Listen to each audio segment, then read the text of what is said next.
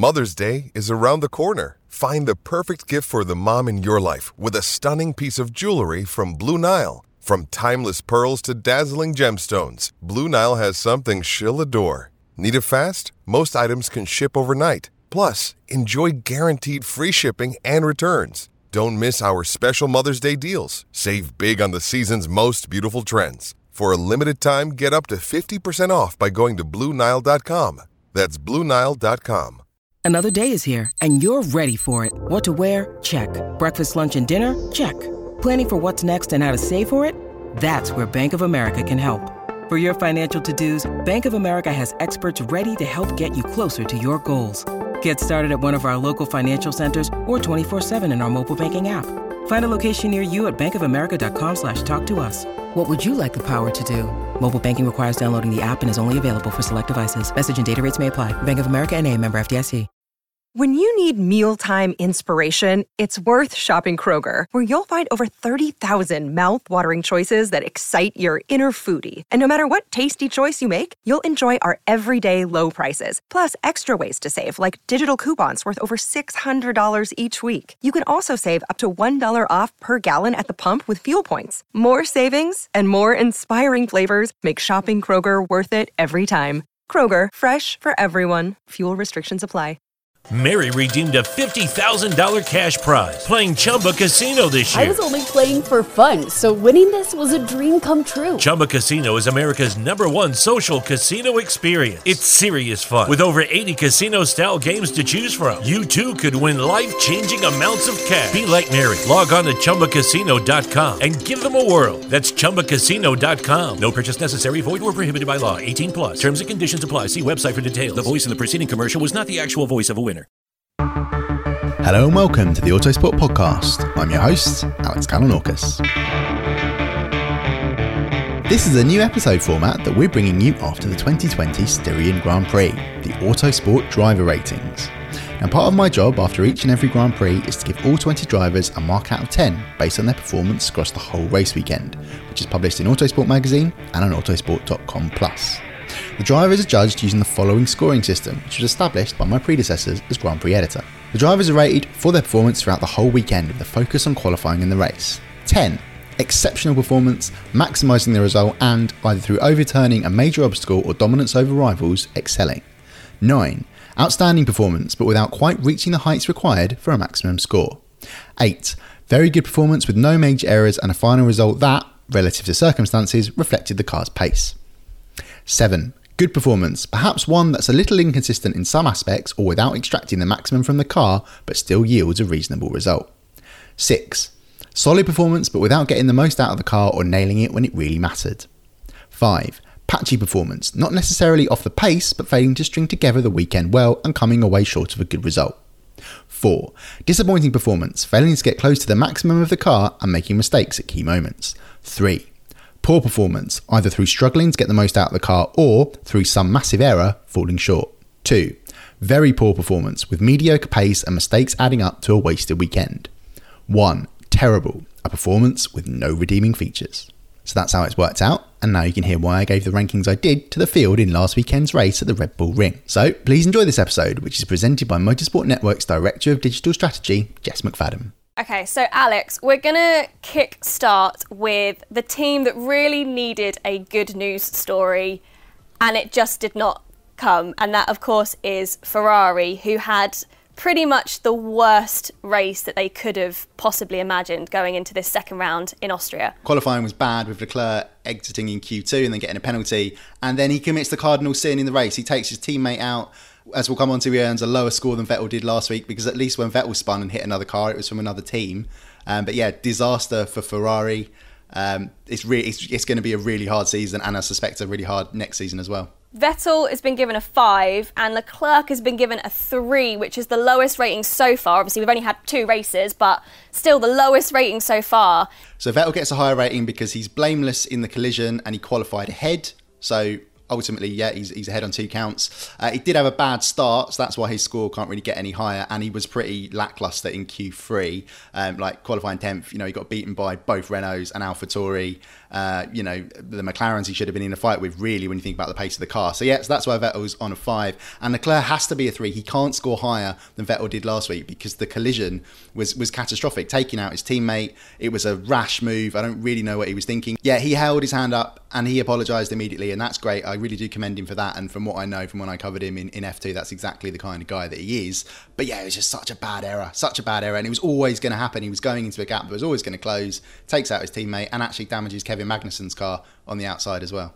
Okay, so the driver next up the, the grid who also didn't finish the race, uh, and it was quite an unfortunate one because he had a really, really good qualifying, looked really much stronger than he was last week. Because last week for me, he was a driver that just didn't really do much, didn't really set me alight or think that he was had a particularly good performance. But his qualifying was was brilliant. He did really really well in the wet. But then obviously Renault then had that cooling issue and he had to retire. And he also had his teammate telling him to get out of the way, which is always really quite uh, amusing. But so you've given him an eight out of ten, chiefly from the from the qualifying performance because it was just so good. He beat a Red Bull in a Renault. Has really Renault really has no business being P5 on the grid at the moment. Sorry, Fernando, if you're if you're watching, which I hope you are. Okay, yeah, he was he did look slower in the race. I don't know whether the cooling problem was affecting his pace. Obviously, that did do for Daniel Ricciardo a week ago.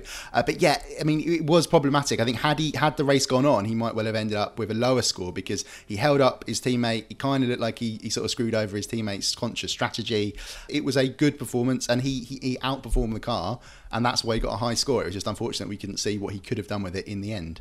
So next up the road we had the two Williams. You know, I feel a bit sorry for Latifi because he is paired with somebody that everybody is talking about as the next Mercedes driver, and he did obviously his Saturday, Russell Saturday was really, really strong. You know, getting into Q2, it was amazing that Williams were actually quite upset they didn't make it into Q3. Which I mean, that's that's such a good news story for Williams after last year. You've given George Russell an eight uh, and Nicholas Latifi a seven, which is quite strong. But so I wanted to ask why you've given Latifi such a strongish score. Great weekend for Williams because of Russell's qualifying result. But yeah, Latifi's score is strong because I'm, I'm a bit like you. I do feel a bit sorry for him having to go up against George Russell because he's very highly rated. You know, he's on the Mercedes books, and by all accounts, he's quite an intense teammate to have. I think in the junior formulas, especially at ART and GP3 and F2, I think he was. I think he, you know, he demanded a lot of the team, and, and maybe that rubs off on his teammates as well. And you can sort of see that in the drive to survive uh, documentary on Netflix when he when he's in a debrief. He's really, you know, he's really um, he's honest in his feedback. Let's put it that way.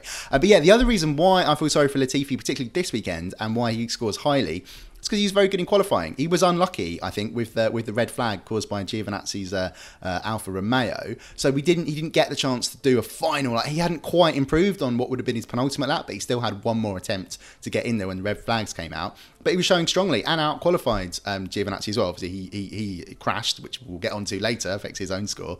Um, so yes, that's the reason why Latifi uh, yeah, he, he scored so highly, and also didn't really do a lot wrong in the race. He, he finished pretty much where we would expect him to finish, and the reason why you know he's definitely scored lower than Russell is because Russell went off the track and came back past him. Uh, now coming on to Russell, so good in qualifying. Re- you know, again he he was he was he was he was on track to earn a really high score had the race uh, panned out as we would expect from him, but it was a poor error, and he, he again he owned it. He put his hands up, but yeah, he just sort of he sort of got a snap of oversteer as he came around the outside of Magnussen and skated into the gravel. So yeah, but nevertheless, that qualifying performance, that Williams, which again finished about where it should have done, that's why he deserves an eight. I think I'd probably agree with you.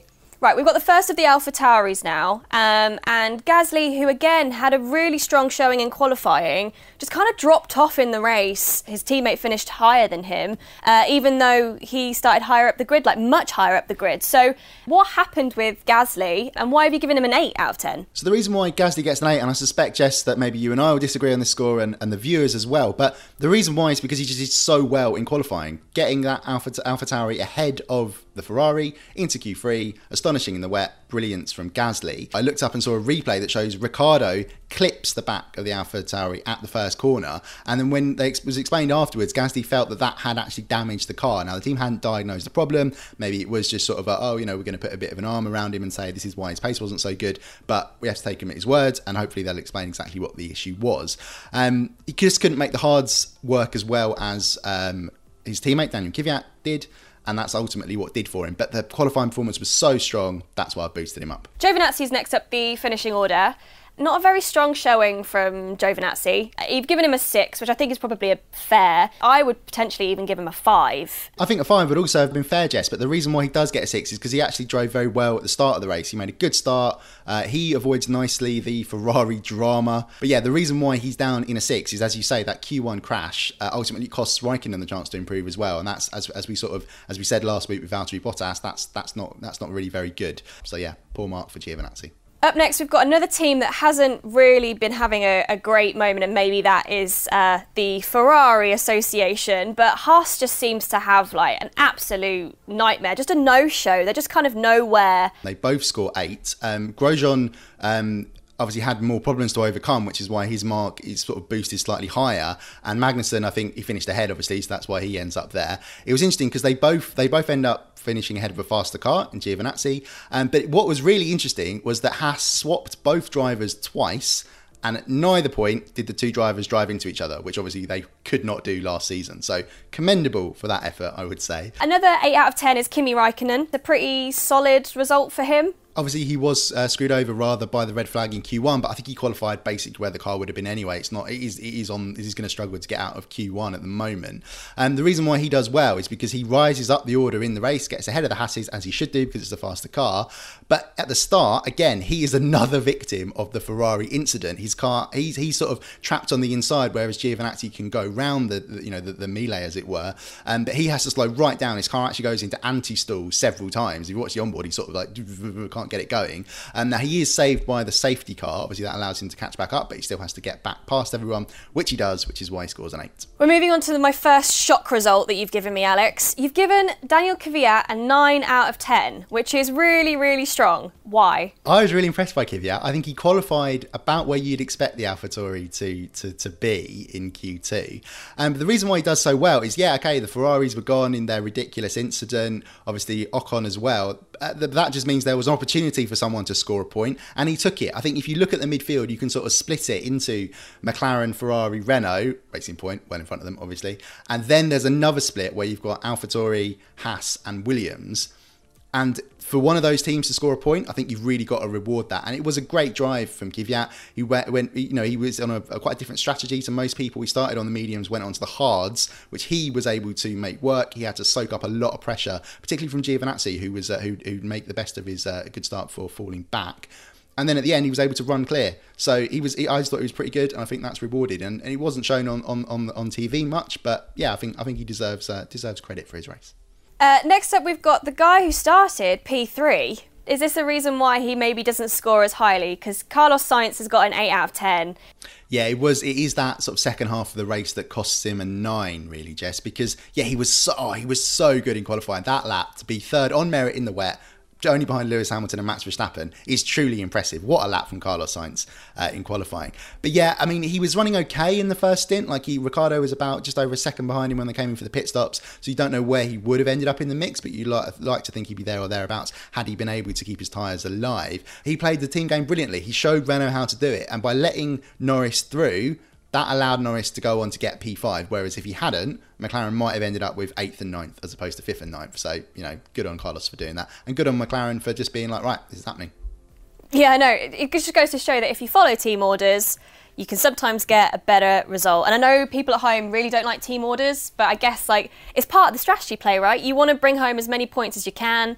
And if your drivers are in the wrong order and that's scuppering your chances, then you're going to get them out, wanting to get them out of the way, which leads us on to Daniel Ricciardo, who was pretty desperate to get his teammate out of the way for a lot of that first stint. Um, and you've given him a 7 out of uh, 10 which I probably would agree with. Yeah, it was it was it was a weird one with Ricciardo because eh, the the, the, the Ocon battle just just ruined his strategy. There was just sort of you just think what what were Renault what were Renault thinking that the order should have come there. And again to reference Fernando Alonso again, he's gonna he's gonna be screaming this time next year if the same thing happens. It would have been interesting to see what he could done had the strategy been allowed to play out. But the reason why he has to get a seven was because yeah he slipped back in stint two, but he qualified behind Gasly in a much slower car, and he also hit him at turn one which I know, yeah, I know, I know these things do happen in the in the in the type scrap at the start, but yeah, it was a you know it's a non-contact sport. Shouldn't really be doing that. okay, now we've got the curious incident of the racing points, which uh, obviously at the moment we're still waiting to hear whether they will even be allowed to keep their um, points and positions from this race, because obviously there's now a full FIA investigation as to whether their brake ducts are a carbon copy of last year's Mercedes, which is is not allowed. So that's currently under investigation, but what is going on with those racing points? Between the two of them, I think I agree in the order you've put them. So Lance Stroll, you've given a six. Sergio Perez, you've given a seven. I mean, actually, no. That drag race, to the finish, and him still holding on, even though he was limping to the line, was just fab. Like, how can you give him a seven? Yeah, I, I totally agree, Jess. It was a brilliant drive from Sergio Perez. I mean, it, it was just all undone with the incident in Albon. He says it was his one opportunity to get by, but he had more laps to do it. And the car was so so fast. He was so much quicker than Albon. And actually, when I went into the numbers for my Autosport.com and Autosport magazine race report, he was faster than Valtteri Bottas over the second stint, and they stopped at a similar time. So he was really, really, really on it. The reason why he gets seven, qualified P17 on the grid, and then he hit another car and cost himself a, a position.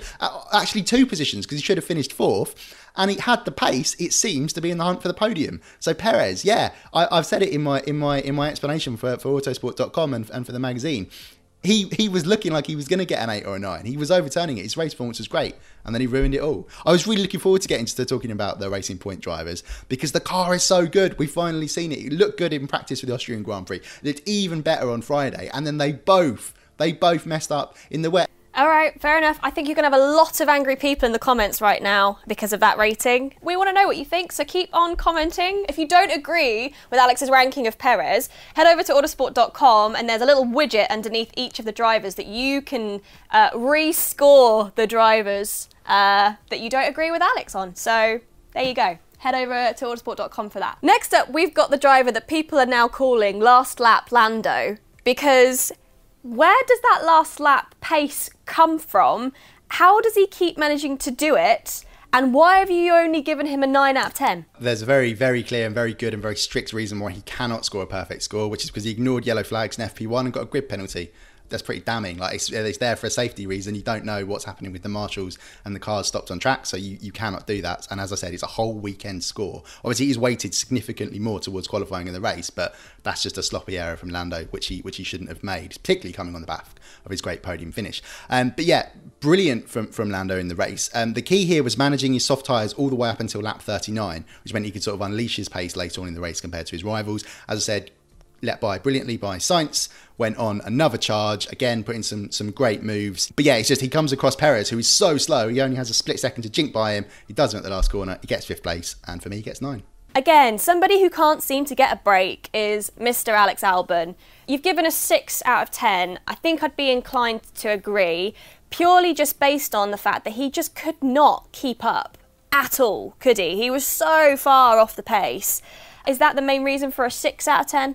It is. Um, obviously, Max Verstappen was so far ahead, he was able to make another pit stop to try and go for fastest lap at the end, which is really damning for Alex Albon. I do feel sorry for him. I think he's been he's he's brilliant. He's he's he's shown very very well in his sort of season and a bit in Formula One, and could have won the race last week. Obviously, I think you know circumstances aided him with that, but. The re- if you look at our rules definition, he cannot score higher than a six because this was not a good race performance. If you take their lap times from the safety car restart to when Verstappen pits, Albon shipped a second a lap. That's really alarming, frankly. Verstappen dismissed this in the press conference when I asked him after the race. He said it wasn't like Hungary 2019, where Pierre Gasly not being in the lead fight cost him the win against uh, Mercedes and Lewis Hamilton, but it did look very similar. Without having a second car in play, Red Bull were completely outfoxed. There was nothing they could do. By that point, Bottas was always going to get by because Mercedes had a pace advantage and they had the strategy advantage. Now, Red Bull did what they could. We'll come on to Verstappen in a minute anyway. It's Albon's absence that costs harms his team. And then there's qualifying where he gets beaten by Ocon, where he gets beaten by Sainz. And he said, you know, he, he braked a bit late and hit a river. Well, maybe it's your job to avoid Alex. those you know, rivers, just, isn't it? I don't I don't want to beat up on him too much, but in a Red Bull, you can't be that far behind your teammate. You just can't. For a P3, you've given him a 9 out of 10 and i think you know it, it, was it was a typical max verstappen performance wasn't it it was just he he got absolutely everything he could out of that car had a brilliant wheel to wheel moment with bottas i mean the fact that he doesn't give up and he just comes back even though he's on the back foot is just typical Max Verstappen, and I think it just makes him such an exciting driver to watch. But ultimately, did have to yield, came in P3. Bit of a disappointment, I think, for himself and the team. But to be honest, I'm not sure he could have done much more. So, uh, what is that the reason why he doesn't get full points? So the reason why it doesn't get full points is the Q3 spin because that is an error. Okay, yeah, you know Hamilton was untouchable. It was really hard in the wet. I know there are some weird comments on Twitter saying that he was uh, because of a story I wrote that he was blaming Vettel, giving him understeer when Vettel pitted. He wasn't. He just explained it, but he did contribute to the off. That was the, uh, an incidental aside there. Um, but yeah, so yeah, there was an error there, and it could it could potentially have cost him. Like you can't afford those slips when you don't know what's going to happen. Okay, Hamilton was another level in qualifying, but yeah, Jess. I mean, he he really did all he could. Apart from that, he qualified second, as we'll come on to, with Valtteri Bottas behind him. Um, and Red Bull were in a bind. Once once there was no Albon, and and and as and as Verstappen acknowledged, actually, really, maybe no strategy call was going to get Red Bull to beat Mercedes in that race. I think I would imagine a lot of people at home are okay with a nine for Max Verstappen. But um, so the guy that beat him to P2, Valtteri Bottas, eight out of ten, and in comparison to his teammate just showed the difference in, in caliber, really, when it comes to wet weather driving, which for me is a massive indicator of a great driver. Um, and I think it, we were spoilt in qualifying. We really got to see a lot of the drivers come to life. But Bottas just wasn't one of them. But did make up for it in the race and got P2, which is basically the minimum that his team would have expected him to do. So is that why he doesn't maybe get a nine? Yeah, that's that's exactly right, Jess. I mean, it's interesting. The glaze brake thing is there's a minor mystery surrounding it because Toto Wolff was asked about this. It was like, well, if that was a problem, why did you not change it? You're allowed to under the rules ahead of the race. And Toto Wolff's point was, well, it was only really you know a wet weather issue, as you say, Jess, so it would have gone away in the race. But yeah, just a just a question mark as to why Mercedes didn't actually change that part. Um, but yeah, but the the reason why he he he's marked down on Hamilton does include qualifying because Bottas himself said after the race despite the brake problem, I still I still underperformed. He was very honest. I, I really appreciate that, and I think we all should, you know, when drivers are, are honest in their feedback. So yes, that's why he was just like didn't get the maximum out of it in qualifying, even with even with the issue. And then actually, when you think about it, he took a long time to beat Max Verstappen in what was a faster car. Uh, he blamed sort of traffic when he came out after his stop, and, it, and I was just a bit like, well, yeah, I take your point, Valtteri, because it's quite a short lap lots of drivers, but your Mercedes is on another level compared to all those cars you're lapping. Fair analysis, I think. So let's move on to his teammate, who you've given a perfect score to. Now, is this predominantly due to his absolute dominance in qualifying? Qualifying and the race, he was he was he was sublime. The qualifying lap is just incredible. On pole by 1.2 seconds over Max Verstappen, who's brilliant in the wet. Hamilton was just phenomenal. And then when it came to the race, he never looked like he was going to lose it. Once he, he, you know, he aced the start. Verstappen's under a bit of pressure from Sainz. There's the difference. Controls the restart. There's a tiny little slip at turn three at one point, but he doesn't go off the track, unlike Romain Grosjean, who'd done it a few laps before. And he just he just never looked like losing. This was this was Lewis Hamilton hitting back. I think, as I said in my in my race report for Autosport magazine, where last week there were errors, this week there was nothing but excellence, and that's why he deserves a perfect score. Yeah, I think it was just one of those typical easy day at the office type. He just was on a cruise, really, wasn't he? He was on his own. It was just that level of dominance, uh, and that, as you said, the qualifying lap for me was just out of this world. But obviously, this is exactly what Lewis Hamilton had to do because he's he's in a deficit to his teammate in the driver championship. Finishing fourth last weekend has put him massively on the back foot. So is it enough? He's kind of got a hope that Bottas implodes at some point and has a has an equally bad weekend as he had last weekend.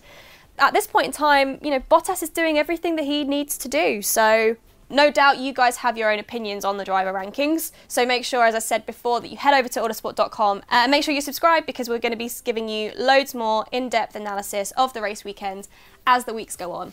Um, but Thanks, Alex, for uh, giving us your rankings, even though uh, we don't always see eye to eye. I think it opens up good debate. And uh, we'll see you after Hungary. Well, those are my Styrian Grand Prix Autosport driver ratings, and all that's left to say is thanks to you for listening. But just before we do go, we'd like to remind you that the latest issue of Autosport magazine is available on the supermarket shelves and in newsagents, as well as on the doormats of subscribers. There will be a new issue of the magazine for you to pick up every Thursday, packed full of news, analysis, and the usual stunning photography. And of course, if you want unlimited access to Autosport from the comfort of your home, visit autosport.com/plus to find out how to subscribe to our digital package. Thanks again, and we'll be back soon with another episode of the Autosport podcast.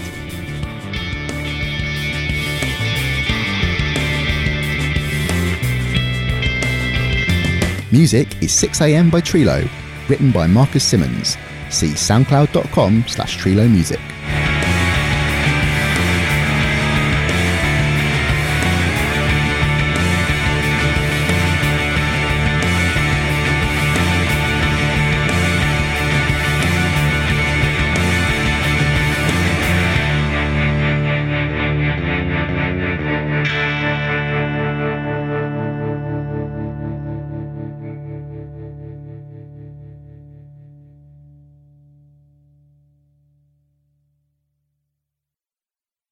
Mary redeemed a $50,000 cash prize playing Chumba Casino this year. I was only playing for fun, so winning this was a dream come true. Chumba Casino is America's number one social casino experience. It's serious fun. With over 80 casino style games to choose from, you too could win life changing amounts of cash. Be like Mary. Log on to chumbacasino.com and give them a whirl. That's chumbacasino.com. No purchase necessary, void or prohibited by law. 18 plus. Terms and conditions apply. See website for details. The voice in the preceding commercial was not the actual voice of a winner. When Shopify says you can sell anywhere, oh, they mean it. Woo, hold up. Just got a new sale, order fulfilled and shipped. Inventory levels good.